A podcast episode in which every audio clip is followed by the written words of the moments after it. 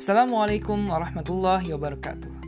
Selamat datang kembali di podcast Dare to be Hafiz.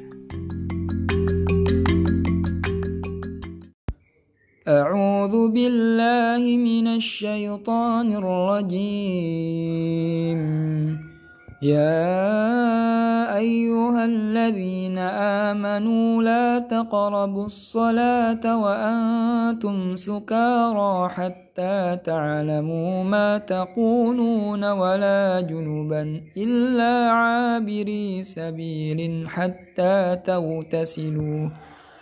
وإن كنتم مرضى أو على سفر أو جاء أحد منكم من الغائط أو لامستم النساء فلم تجدوا فلم تجدوا ماء فتيمموا صعيدا طيبا فامسحوا بوجوهكم وأيديكم إن الله كان عفوا غفورا Wahai orang-orang yang beriman, janganlah kamu mendekati sholat ketika kamu dalam keadaan mabuk, sampai kamu sadar apa yang kamu ucapkan, dan jangan pula kamu hampiri masjid ketika kamu dalam keadaan junub, kecuali sekedar melewati jalan saja, sebelum kamu mandi junub.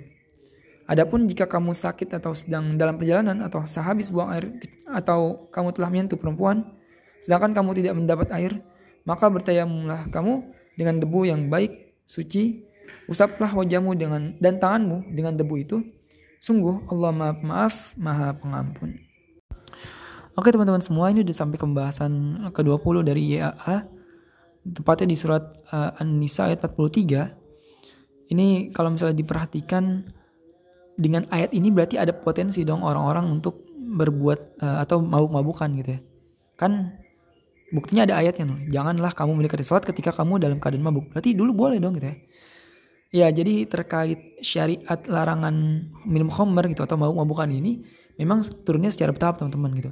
Dari mulai uh, dikatakan bahwasannya uh, khamar itu uh, ada kebaikannya namun keburukannya lebih banyak atau mudarat lebih banyak itu di surat Al-Baqarah kemudian di ayat ini uh, udah dimulai itu dari larangannya tuh ketika mendekati sholat atau ketika sholat gitu ya lama-lama nanti ada di secara mutlak gitu ya benar-benar dilarang secara mutlak haram gitu ya. di ayat uh, surah Al-Maidah gitu nantinya di uh, ayat ya di surah di juz ketujuh gitu. Jadi emang dulu ini ada potensi bahwasannya uh, orang-orang itu boleh mabuk-mabukan gitu. Masih belum dilarang, dilarangnya ketika pengen sholat aja gitu ya. Itulah kerennya syariat Islam gitu ya.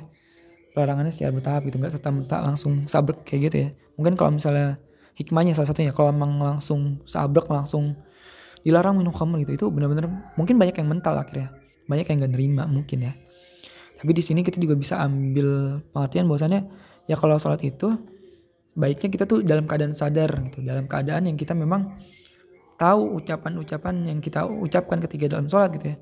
Maka ketika ngantuk juga ya mendingan gak sholat dulu kali ya kalau misalnya ketika dalam keadaan ngantuk. Kalau nggak salah ada deh larangan kayak gitu. Misalnya kayak ketika dalam ketika sholat tuh ya benar-benar harus bisa fokus gitu.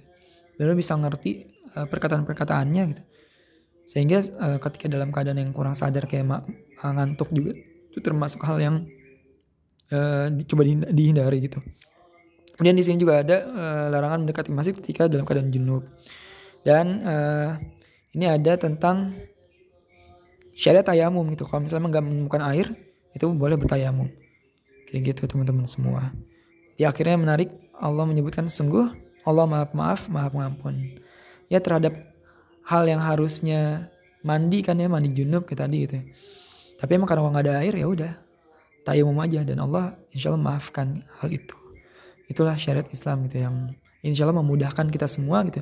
Kalau ada uzur ini uzur itu ada uh, tata caranya dan bahkan pelarangan tadi contohnya pelarangan khomer juga itu turunnya secara bertahap. Itu aja. Assalamualaikum warahmatullahi wabarakatuh.